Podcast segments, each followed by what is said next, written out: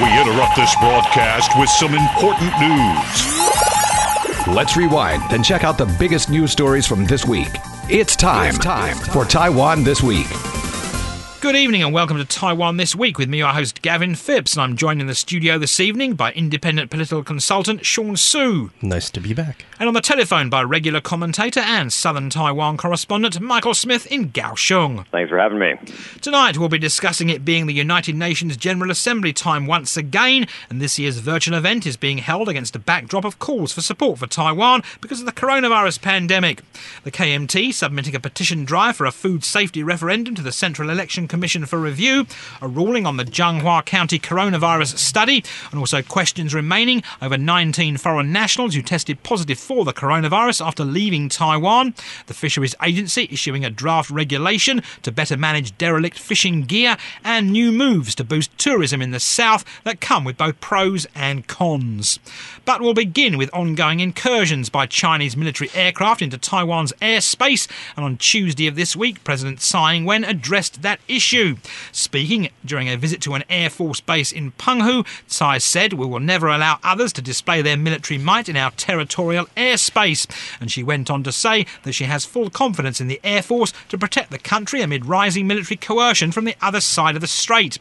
Now, the statement, of course, comes as multiple Chinese aircraft across the median line of the Taiwan Strait or entered Taiwan's southwestern air defense identification zone in recent weeks. Tsai was visiting members of an IDF squadron who were stationed in Penghu to respond to any Chinese military activity in the area there. And the Ministry of National Defence has said that it plans to extend the deployment of that IDF squadron at the base until the end of this year because of increased frequencies of incursions by Chinese aircraft. Now, the Defence Ministry also in recent weeks established a real time update platform on its website to show military developments around Taiwan, and that includes reports and photographs. Previously, press releases were issued by the MND to inform the public about incursions by Chinese aircraft or Chinese boats.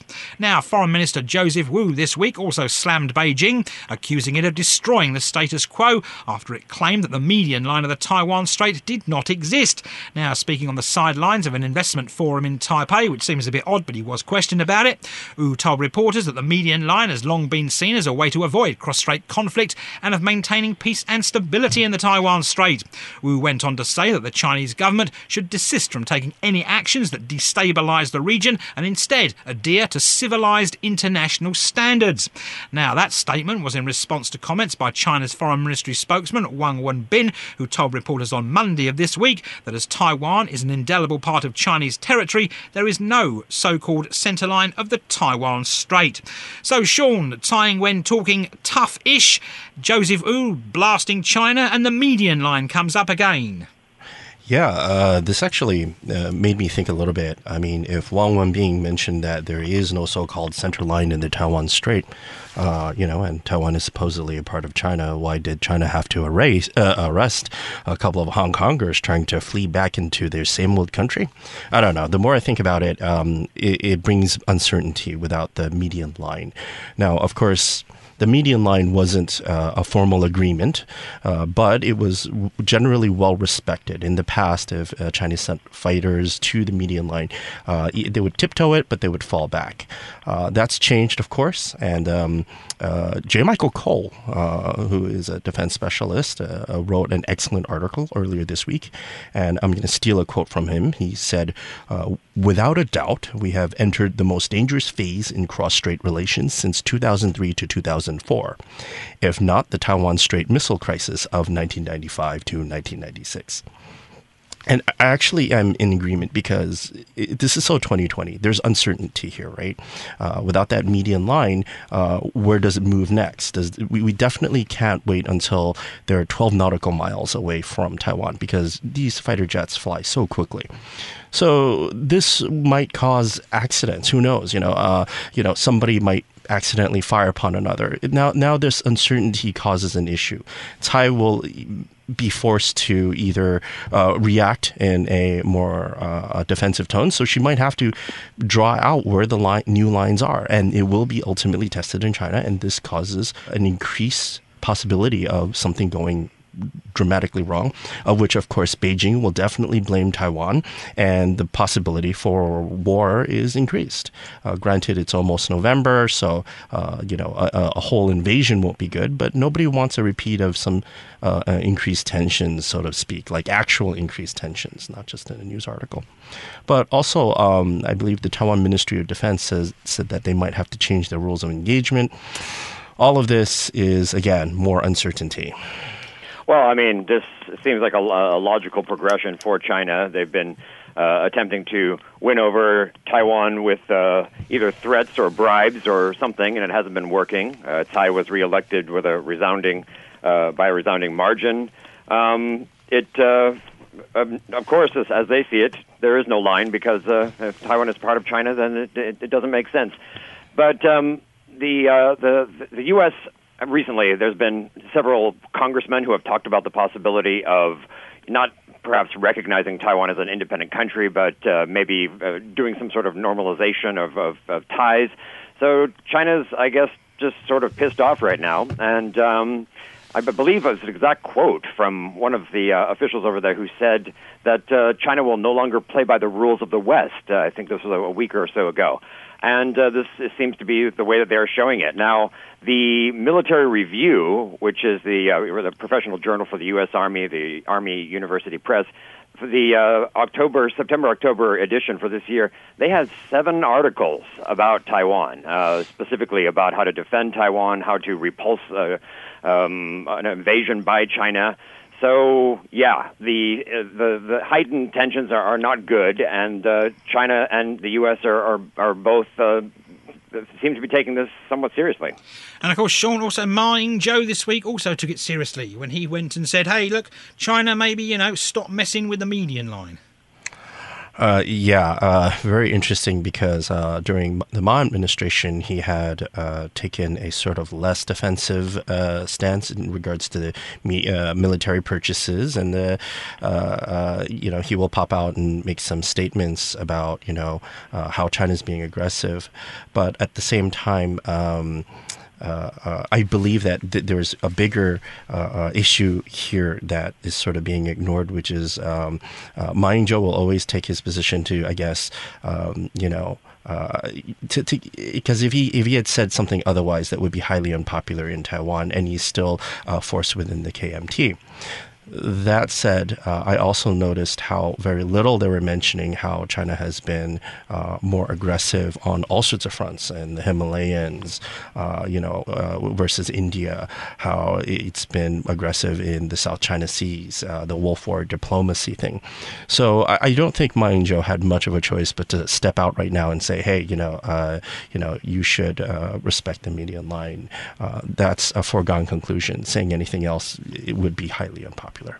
And China obviously has uh, noted that the re- repercussions that Russia got for taking Crimea were zero, and for meddling in the Ukraine were also almost zero. So perhaps they are generally deciding that now is the time to become a bit more emboldened. And of course, Sean, uh, Michael there talked about the US not wanting to recognise Taiwan, but of course, this week, on, on Sunday of this week, Joseph Wu was interviewed by a US radio station, and he said the government here in Taiwan has no current plans to call for full diplomatic relations. Yeah, I think that's a great move because uh, one of the things Joseph Wu is doing by, by saying this is making it clear that Taiwan isn't the one escalating quote unquote tensions, right? Taiwan here is the one that is, uh, uh, they're, you know, if China says, oh, you know, it, because obviously uh, China right now is very angry. Uh, they, you know, as Michael said, um, you know, there's been lots of state uh, exchanges with Taiwan recently. So by saying that we're not seeking for recognition from the United States. That's one obvious way. I mean, everyone knows this is not going to happen, but it's an obvious way to at least uh, posture Taiwan in a position where it makes it look like, uh, hey, we're just, you know, talking here, but we're not asking for a best friend status with the United States or anything like that. And this actually, in effect, makes China look even more aggressive or unreasonable. Moving on, and it's that time of year once again when world leaders meet at the United Nations General Assembly. But of course, this year's event is being held virtually, so it's packed with pre recorded video messages, which I'm going to be a cynic here, probably makes it easier for anyone that doesn't want to listen to any world leader to simply get up and turn off the set. Anyway, I'm digressing. Now, representatives from Eswatini, Palau, the Marshall Islands, and Paraguay all spoke up in support of Taiwan's participation in UN affiliated organisations and agencies this week, while Foreign Minister Joseph Wu also called on all nations to support Taiwan's participation in the UN, saying that if Taiwan has the opportunity to participate in UN related activities, meetings, and mechanisms, it will be able to make even more contributions to the world. Now, of course, the coronavirus has meant that Taiwan will not be sending anybody to New York York to stump for the island this year, as it usually does, but some 20 Taiwanese organisations in the greater New York area have launched a petition. And the petitions, of course, are normal things, and they are once again called for Taiwan to be included in the international body. And while Taiwan's handling of the coronavirus has been touted earlier this year, there were some saying that maybe it could be a good stepping stone for the UN to recognise Taiwan because of the good way it handled it. But of course, that all seems to have gone by the wayside because, of course, Sean, every other country in the world has its own coronavirus issues to moan about. Oh yeah, indeed. I mean, right now everyone's distracted taking care of themselves. Uh, you know, bandaging. There might be a, or there is a second wave in in many countries. So uh, I don't think it is the priority to uh, allow Taiwan into the United Nations right now. Uh, with some special focus, yes, there are lots of groups within uh, New York City that are promoting Taiwan's entry to the United Nations. Uh, like one group, for example, is Keep Taiwan Free, and one of their advantages recently is because with all this positive press on Taiwan, they've been able to reach out uh, to more Americans. Um, older figures had shown uh, a couple years back that only about one third of Americans feel that they would want to defend Taiwan if it were invaded, but those numbers are starting to change, and this is a great opportunity for uh, you know um, groups to campaign to get Taiwan uh, more noticed. Uh, here's a country that has done very well against the coronavirus, yet it's not a member within the United Nations. It's not a member uh, uh, within the WHO. Uh, these are injustices that could uh, be brought more to the forefront of people. So it's a good on PR wise. Realistically, I don't think it's going to change anything as for for now at least. Uh, but baby steps, right? For instance, uh, one thing that Taiwan Joseph Wu was pushing in his quote unquote recover better together, Taiwan can help sort of slogan is that they want to get Taiwan press into the United Nations, as well as Taiwan citizens to better observe the UN. Uh, as you know, right now, uh, nobody's really allowed in uh, if you have those uh, a Taiwan passport maybe that can change. So baby steps, I think, is probably maybe doable, but no, uh, there's no way that Taiwan's going to enter the United Nations this year. So, Michael, baby steps. Yeah, uh, the, yeah. Well, here's what uh, China said back in May when the U.S. mission to the United Nations just made a little Twitter comment saying that they support uh, more participation. It gravely interferes with China's internal affairs and deeply hurts the feelings of 1.4 billion, uh, 1.4 billion Chinese people. And this is what they say just wrote. And that's not going to change anytime, I think, in my lifetime, unless there's a complete overhaul of the uh, the Chinese government. So I'm actually quite happy that uh, President Tsai has not made the UN a, a big part of, uh, of government uh, strategy or hopes uh, as we saw during the Chen Shui-bian administration, because it's it's pointless and uh, oh, just yeah. Uh, but I agree with Sean that the uh, the allies who have stood up for us and made a few comments about it does raise the issue in people's minds, and those baby steps may result in at least some minds changed. If uh, unlikely that we're going to see any any people entering the UN or any participation whatsoever, but yes, we will probably start to see minds beginning to migrate. And of course, Sean Michael used the word pointless there, or maybe we could use the word embarrassing, of course, because it, it, the government had previous governments here in Taiwan have basically sounded like they're begging to join the UN. Yeah, I mean it's it's a battle that they know they're going to lose, so there's no necessity to do that right now. Uh, there, there's just more advantage to take vi- uh, smaller victories elsewhere, uh, like the PR battle that we mentioned. Uh, if Taiwan made a very large noise about trying to get into the UN right now, not only will it lose, it will be seen as sort of radicalizing, raising tensions, causing problems, and more headaches for everybody. When 2020 has been a big headache for a lot of people, a lot of governments out there. Uh, yeah, I mean, uh, I agree with all of that, and also, I'm, I'm not even sure that we really want to be in the UN. Uh, I, I don't really know what the the point would be, other than uh, uh, just having a seat there. What's the actual goal? The the the, the greater goal for Taiwan obviously should be uh, observer status in some of these uh, uh, groups and organizations, World Health Organization, things that they could actually meaningfully participate in. So yeah, the, there's just let, let's let's stay out of this whole uh, join the UN thing. And what affiliated bodies there, Sean? Michael was talking about. Uh, yeah, I, I, think that that actually is the goal. Um, when I mentioned the earlier New York New York groups, uh, they're aware that Taiwan isn't going to be allowed inside the United Nations, but that's a good platform to bring you know bring voice to things like maybe it can get observer status in the WHO uh, or some other you know uh, roundabout process for that it's just not something that uh, is tangible uh, to to get into the UN. But the the other groups are possible. Uh, there's a lot of fronts where Taiwan needs to actually get in. Uh, inside the United Nations, Taiwan would definitely be bullied by a coalition of pro-China uh, nations.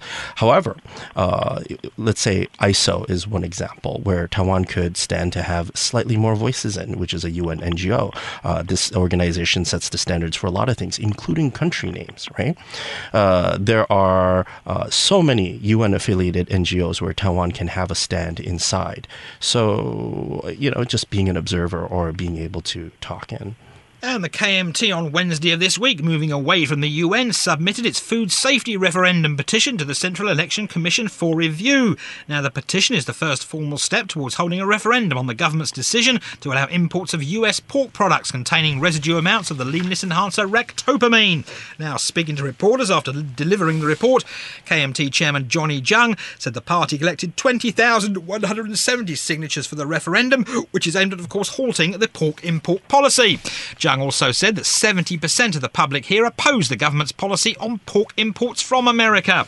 And while he didn't offer any specific sources for that figure, recent opinion polls by several companies have shown that it is roughly 70% of the public who oppose removing restrictions on the import of US pork products. Now, Cabinet spokesman Ting Yi-ming responded to Chiang's comments by simply saying that US pork imports to Taiwan will not affect the domestic local pork industry. Now, the KMT, interestingly enough, also submitted a second petition for a ballot on holding referendums in conjunction with national or local elections, and that garnered 12,519 signatures of support. Now, under the most recently revised Referendum Act, ballots can take place every two years, with the next possible date being August the 28th of 2021. So, Sean, we've got to start here. Johnny Chiang touting the anti-food the food safety referendum and then saying that the first phase had garnered 20,170 signatures. And that that number didn't seem a whole heap to me. I would have thought that they could have got a lot more than that yeah, I, I don't think. Okay, so I, I want to jump back a little bit, um, talking about you know this ractopamine thing. Um, you know, it's uh, uh, again, I'm not an expert on um, this additive that allows pigs to grow larger and so forth. But uh, in 2006, it was banned in Taiwan, and in 2011, when there was the U.S. Korea Free Trade Agreement, Taiwan got nervous that it too would have to, um, you know, uh, let up on ractopamine. And ractopamine is is a major issue because um, there are corporations in the United States that made this uh, basically a requirement. And back then, of course, uh, in 2012, they passed a law. Taiwan passed a law to label meat where they're from, make it very clear. You know, uh, quite often you'll go to the supermarket, there'll even be a flag next to it, and that actually is the major key here for today, right? Uh, because you can tell, you can just not buy it if you don't want it.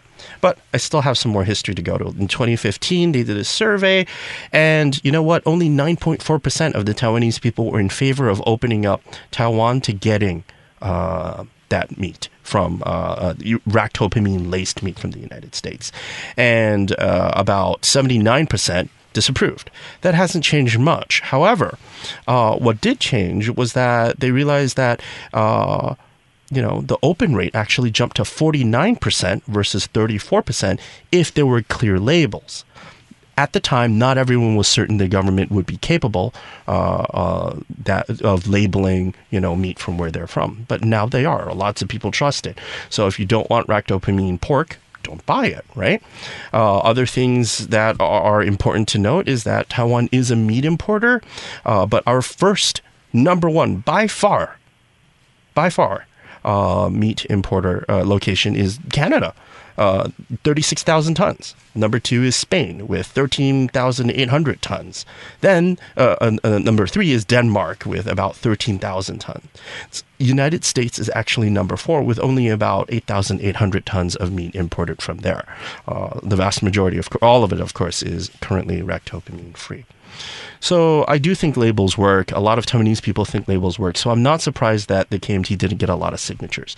Um, if given more time, I think uh, the end result will be that Taiwanese people will live with it. And there's a reason for this because Taiwan wants a, a TIFA or a free trade agreement with the United States. It could benefit our companies so much more, right? Uh, here's a simple example, right? Uh, uh a lot of our products that go to the United or end up in the United States, even those that go to China, usually are processed and end up in the United States. So it helps our economy if we can, you know, being one of the biggest buyers, uh, a biggest trade partner partners of the United States that we could get lower prices. And at the same time, it would be great if our products can be price competitive with Japan or South Korea that do have an FTA you know, especially since we're a tech exporter, you know, a small amount of taxes could be all the profit that TSMC makes or all the profit that uh, HTC makes, you know, for example. So I do understand why uh, Tsai, with the political capital, is doing this right now. Makes sense. Michael. Um, well, I would argue that the uh, labeling thing is, uh, is, is less effective than, than people would argue. I mean, you go in for a sui or you know something. How do you know what what meat was ground into that? You know, uh, night market, whatever. Uh, so labeling it doesn't uh, doesn't it doesn't. I don't I don't buy the argument with that. Um, I would make a, a case that uh, this is a good time to become a vegetarian, but that's a personal thing. Uh, secondly, the price of uh, getting this pork into Taiwan is, is, is as, as Sean pointed out, is trade with the U.S. And I think that uh, this is just something that we have to do. Unfortunately, we ha- we have to do it just to be able to get support from the U.S. And uh, it, it would be nice if we could be honest about it. And I think if the KMT were in power at this time, they would be coming up with ways and trying to convince the public of, of the opposing position. So uh, there's a lot of just uh, of, of disingenuousness here. You know, the truth is we're doing this to placate the U.S. And if you were in power, you'd probably be doing the same thing. Which, of course, happened, Sean, with beef and ractopamine. Uh, yes, yes. Uh, uh, you know, the KMT themselves uh, actually, you know, legalized the import small amounts of ractopamine with the United States a couple years back, back when they were in power. And you know, some people have pointed out that hey, the KMT is being hypocritical here. But you know, to be fair, there there are certain issues like this one where parties back and forth, whoever's not in power goes against it, and whoever is in power is for it. And uh, we do have to keep in mind that there's a lot, you know, there's a lot of things that where this happens. For instance, the KMT was once against the high speed rail in Taiwan, which turned out to be enormously popular. Uh, the KMT at the time claimed that it might derail and kill people and so forth. But it didn't. So I'm not saying that ractopamine isn't harmless, though. But there are other things that we have to keep in mind, like a lot of those porks, that, uh, a lot of that pork being imported. Some of the largest food uh, meat exporters from the United States, like Tyson, is no longer using ractopamine, right? So uh, we, we might not be uh, visions or, or, or, or, activists that say that we might be flooded with ractopamine and all of us might, you know, that's not really the case that's going to happen, I think. Uh, but I do agree with Michael. Maybe it is a good time to be a vegetarian. It is more economically and environmentally friendly. Now we have to take a short break now, but we will return after these rather important commercials.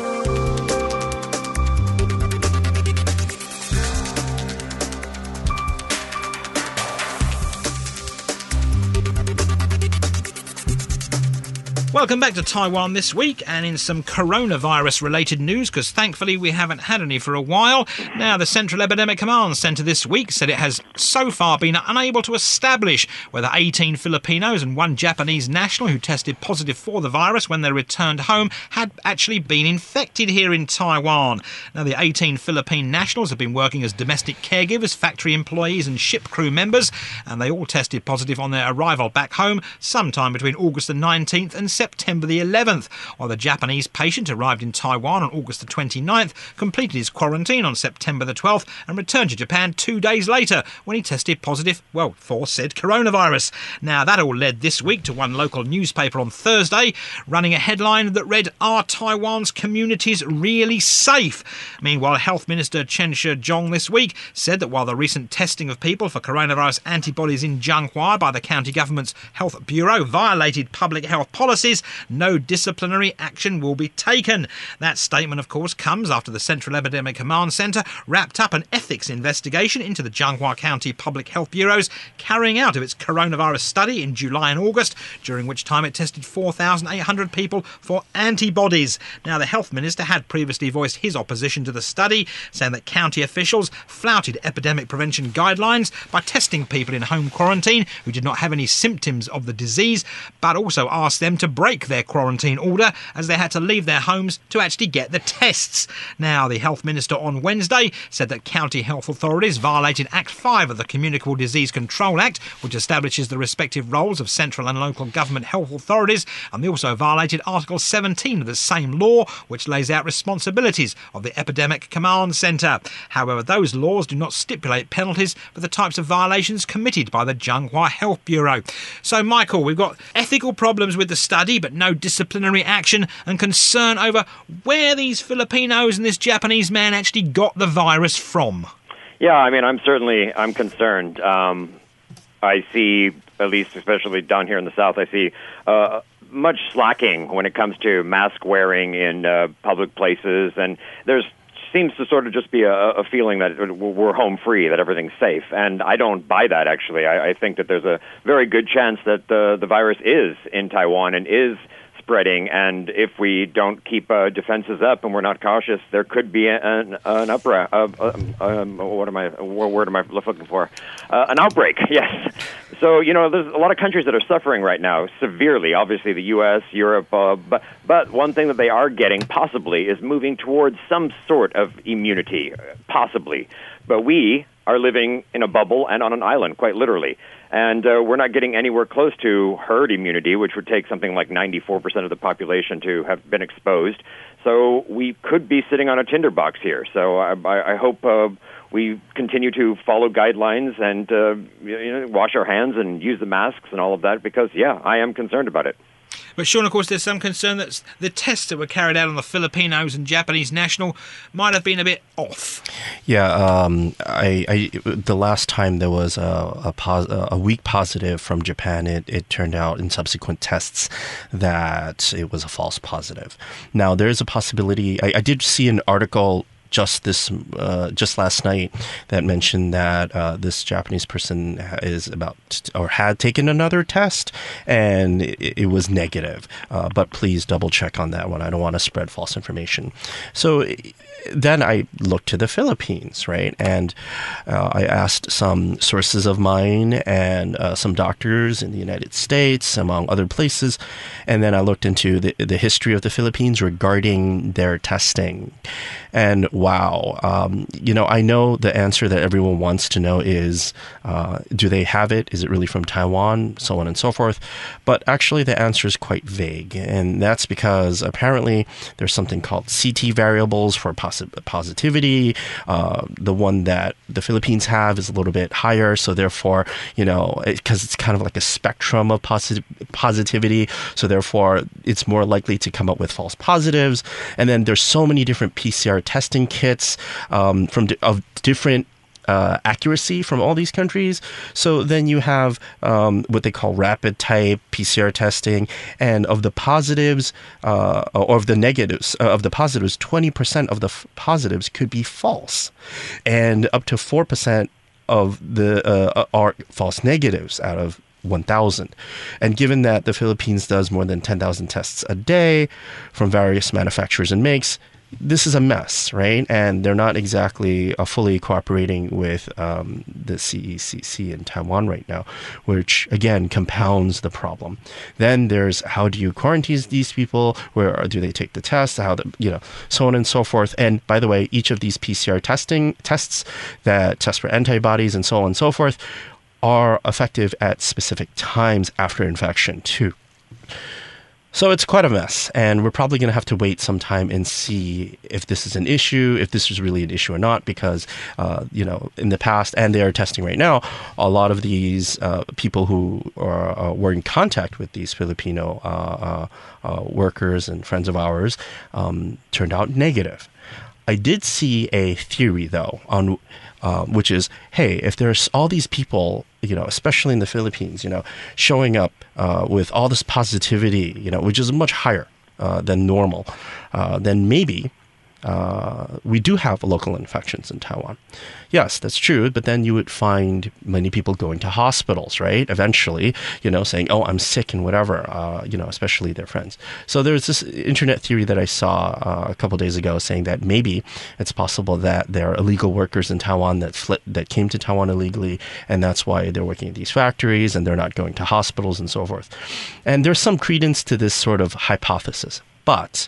Uh, a lot of their friends are not, are here legally, and they would definitely go to visit a hospital, and at that point, they would get a COVID test. Just uh, last week, actually, uh, 32, I believe, uh, people from uh, mainly from Vietnam, but uh, I think there was a couple other nationalities as well. They were arrested off the coast of Pingdong, trying to be smuggled into into Taiwan. They uh, tried to swim for it, actually, yeah. and yeah, that's uh, it's, the, who knows how many people are here. That came in in that fashion and uh, what kind of health situation there is. So yeah, I'm I'm, I'm hoping people stay stay alert uh, so we can keep Taiwan COVID free mostly. Yep. Right, Sean, and going back to the Changhua study, of course, the health minister saying, well, they did violate ethics, but we're not going to penalise them. But I mean, surely there's a question there because basically, according to according to the health minister, basically the Changhua County Health Bureau told people that we're in quarantine to leave quarantine to go to get tested. And of course, yeah. we spoke about this on the show before with you, Sean. And of course, they had to take taxis and things. They weren't given transport to go to the hospital to get tested. So of course, there, somebody did err there. Oh, wow. Yeah. Um, last time I was here, I did say that it sounds and smells like political expediency, um, you know, because of uh, the way they did the test was so done so poorly by having people leave quarantine, which is the purpose of it in the first place. And in the end, they said, aha, we found somebody that does have it.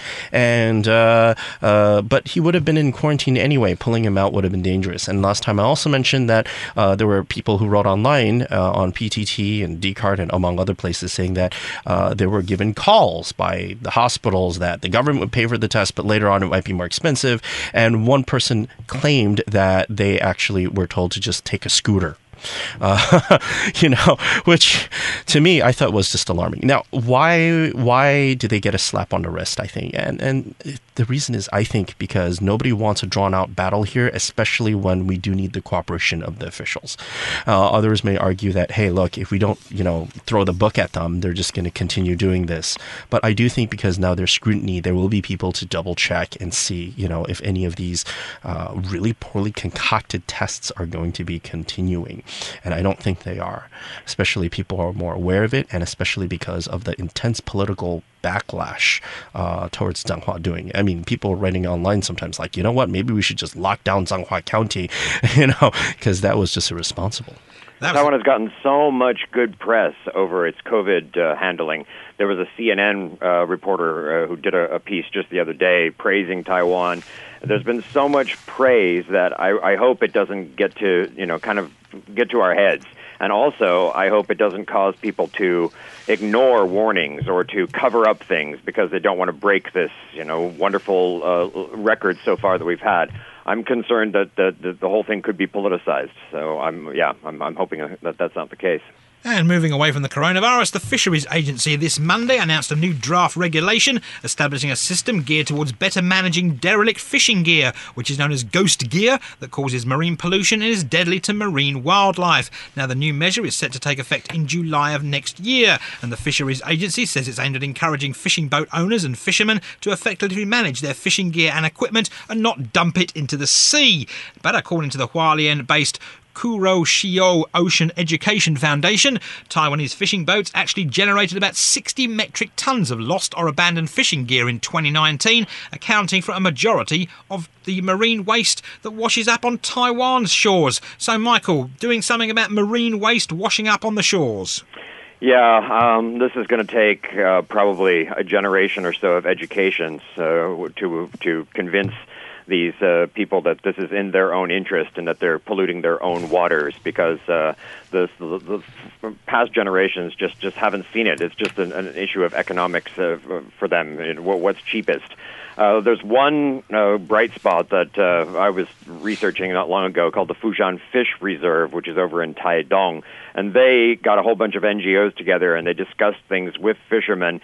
And they made a part of their former, like a harbor area, part of it became a reserve and tourists started coming and snorkeling there and visiting and they built a, a, pier for them to walk out on and that's when they began to convince the fishermen that keeping things clean and uh, cleaning up after themselves was worth it because there was an economic connection to it. So, uh, yeah, I, this is a, a problem that I mean, if you go to go to a, literally any beach uh, in Taiwan, maybe Kending aside, it, it's just covered with bottles and plastic, and it's it's really just a really sad state that we're living in here. So it's going to take a while, and I think they need some sort of uh, economic inducement, or uh, at least, if nothing else, some serious civic education. And of course, Sean, apparently the fisheries agency says there's, there's going to be a fine of up to 150,000 NT for violators of the regulation. That doesn't sound a lot of money. That's not a lot of money for a fine. That's someone that maybe kills some t- some sea turtles or something. Yeah, unfortunately, it's uh, you know not enough. Um, baby steps, right? Uh, they, they they've said before uh, that. Um, See, the problem is it's it's not just the trash because they, they said that they might put some serial numbers on these fishing nets. Uh, they, a lot of, one of the biggest problems in, in this the kind of trash that the fisher uh, fishing fleets leave is something called like gill fishing nets, uh, where it sort of traps the fish by the gills and so forth. Uh, and and this is actually a major problem. It's even more than than tourism and everything else. Uh, what if I told you, for instance, that um, when you have a sushi dinner uh, and if you, you know, maybe 10% of that was actually lost because it was trapped by, you know, uh, uh, these these this this trash that's that's left behind or accidentally lost in storms or what have you by these fishing fleets. Uh, the problem with these nets and what have you that they leave behind is these traps continue to capture more fish. They cause a lot of economical damage. They, they because as the fish are dying, they become food that attracts other fish and other sea creatures, and it's like this perpetual cycle. And nobody's actually eating them, so you know, and that causes losses. Now, there's I, I, tried reading a lot of articles about this, and then I went into scientific papers and so forth and so on. And one of the biggest, saddest problem is that this isn't actually uh, uh, researched well enough. As in, uh, there's various studies all over the world, but there's not one comprehensive one. But from all the small studies that they've had so far, uh, you know, in different locales, it was costing them like, you know, half a million dollars or a hundred thousand dollars like over a given course or time period. Uh, other places, it show, uh, I think in Taiwan, it says it makes up 60% of the trash on the beach. Um, and, and this is made even worse because a lot of these nets that they leave behind, um, you know, stay there for so long. Plus, they're non-biodegradable. In the 1970s, they used to use semi biodegradable or biodegradable uh, uh, fishing traps and so forth. But uh, you know, then they switched to those made out of more durable materials, made out of plastic and so forth. What we could do in Taiwan is maybe introduce more measures. For instance, uh, introduce incentives to use biodegradable nets, introduce incentives to, you know, um, have more responsibility. Fines are one thing, but why not reward them as well? You know, we need to use a multi-pronged approach to this uh, uh, issue. And uh, yeah, I too personally, I do love uh, the fish in Taiwan. It's very great, but you know, knowing that about ten percent of them are killed just by errant lost equipment, lost traps in the sea, that's pretty sad. Anyway, on that sad note, we'll move on to our last topic today, and that being plans that are once again afoot to boost tourism in southern parts of the island. Now, a Philippine carrier became the first civilian flight to land at Hengchun Airport in Pingdong in six years this Monday, and Pingdong County Magistrate Pan Men-an waved from the control tower to greet the aeroplane and lauded it as a historic moment for the airport.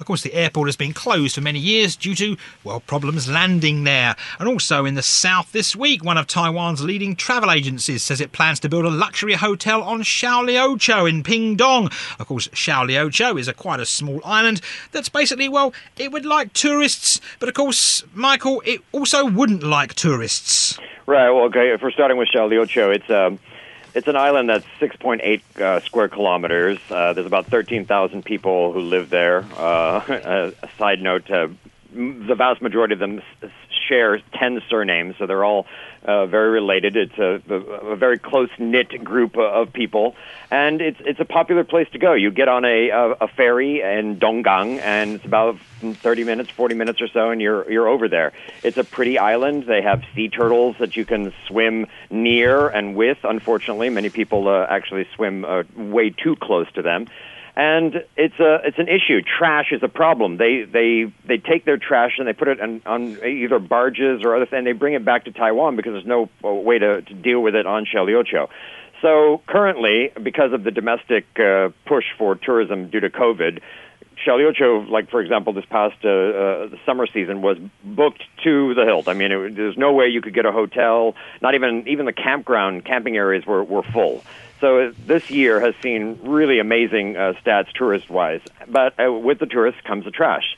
So this idea of building a five star hotel is going to be probably only mildly controversial because the building itself, according to the schematics or a picture that uh, an image that was drawn up, it doesn't look like it. Uh, it doesn't look like some massive uh, five star hotel like you would see in downtown Taipei. It looks pretty much like uh, an ordinary, just large building, and it could just be a, a, a it, it might fit into the to the scene oh, quite well.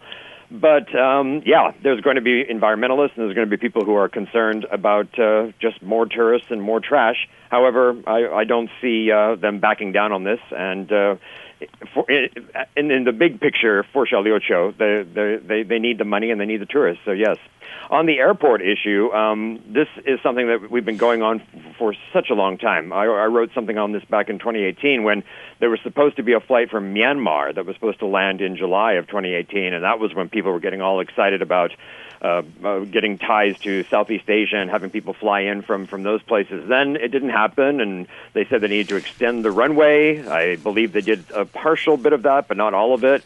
So this time, this charter jet stopping, uh, it just it stopped. It didn't even turn off its engines, and then it uh, flew off. But it did demonstrate that this is a viable possibility uh, as soon as this COVID thing is over. Now, we used to use the airport for flying from Taipei or uh, domestic flights but uh, I've I've done it once, and if, any, if any, anybody's done it, uh, you can see why it's not such a viable option for domestic travel. It is spooky to land at that airport with the wind the the way it is. So these larger jets might be a a good idea and might work. So yeah, the the taxpayers are, are paying for this airport to to sit there, and really it's only been used over these years for. I think they filmed a couple of car commercials there, and there there was probably one beach party that used part of the airport at one point, but Pingdong County is paying and uh, the central government is paying to keep this open. So if we can possibly actually use an airport for what it was meant to be used for, this would be great. Yeah, yeah, I, I do think so too. Um, in Pingtung, uh, you know, they, they said, you know, the number of foreign tourists or, or foreigners that were there every year by year um, was fluctuating. So I do think that this airport might have some use. Uh, in 2017, they said 180,000. Uh, in 2018, 141,000. 2019, 158,000 uh, uh, had visited around the Pingtung area, of which this airport is right there, right next door. Um, so it's so close to Kenting. So this is this is great, you know. Uh, but uh, that said, I, I, did see pictures of this plane. I did find the airplane company. They they apparently their website's down, but their Facebook was there. It's a small. It's not really that big of an airplane either. I also saw that the pilots had said that Taiwan uh, that airport was easy to land than most uh, other small airports in the Philippines, and that's great too, right? Uh, and I also know that um, the airport had talked to six countries, 40 different airline companies, and was not able to get uh, uh, good traction on that front. Um, you know, th- there's always talk about locals hating some tourists sometimes, but on the other hand, it helps the local economy. And uh, so I guess good for that. That said, uh, I'm going to move a little bit to uh, Xiaoliuqiu, uh, or Lambai Island. Never heard of it called that. Uh, one of our biggest challenges is that um, during the coronavirus, yes, there's nowhere else to go. So Taiwanese tourists are everywhere. But apparently the hotel is going to be completed in 2022. Uh, that's quite some ways off. So, uh, and I also know that they're they're going to charge about seven thousand to eight thousand NT a night uh, for an island that is also great for snorkeling, among other things. But that brings up an issue. Many other hotels uh, in Xiaoliuqiu are only charging 1,000 to 2,000 NT. So you're paying, you know, four to eight times the price to stay at this hotel. And yeah, the hotel doesn't look too out of place. It looks kind of like Minecraft blocks. It really does. That's gray. So at least color wise isn't too gaudy. It isn't a ginormous hotel. Uh, but there are already other decent hotels there. I, I guess it's fine, but 2022, I don't know. That's some ways off. Uh, and if it's built in anticipation of the increased amount of tourism, well, let's hope by 2022 the COVID pandemic has died off a bit. Uh, the pandemic has died off a bit, not the people, and that you know uh, uh, that will make me wonder if this hotel is properly advised. That said, it is one of the people building it. I think is Phoenix Tours or Phoenix some organization. It's really large, one of the largest in Taiwan, so they probably know what they're doing. Anyway, that's all we'll leave it here this week on Taiwan This Week. And I've been joined in the studio today by Sean Su. Thank you for having me. And on the telephone from Kaohsiung by Michael Smith. Thanks for having me. Thanks for tuning in to this week's edition of Taiwan This Week here on ICRT with me, Gavin Phipps. And there won't be any shows for the next two weeks, those being the Fridays of October the 2nd and the 9th, as it's the Mid Autumn Festival long weekend holiday next week and the Double Ten National Day slightly shorter weekend holiday the following week. But if you happen to miss what's been happening here in Taiwan, then don't forget to check out Taiwan This Week podcast on your favourite podcast app where you can get access to all our previous shows. Tune in again next Friday evening at 9 for another informative look at the top stories of the week with Taiwan This Week. And don't forget to also check out our podcast on our website, icrt.com.tw. Now keep it here for more music and news only on ICRT FM 100.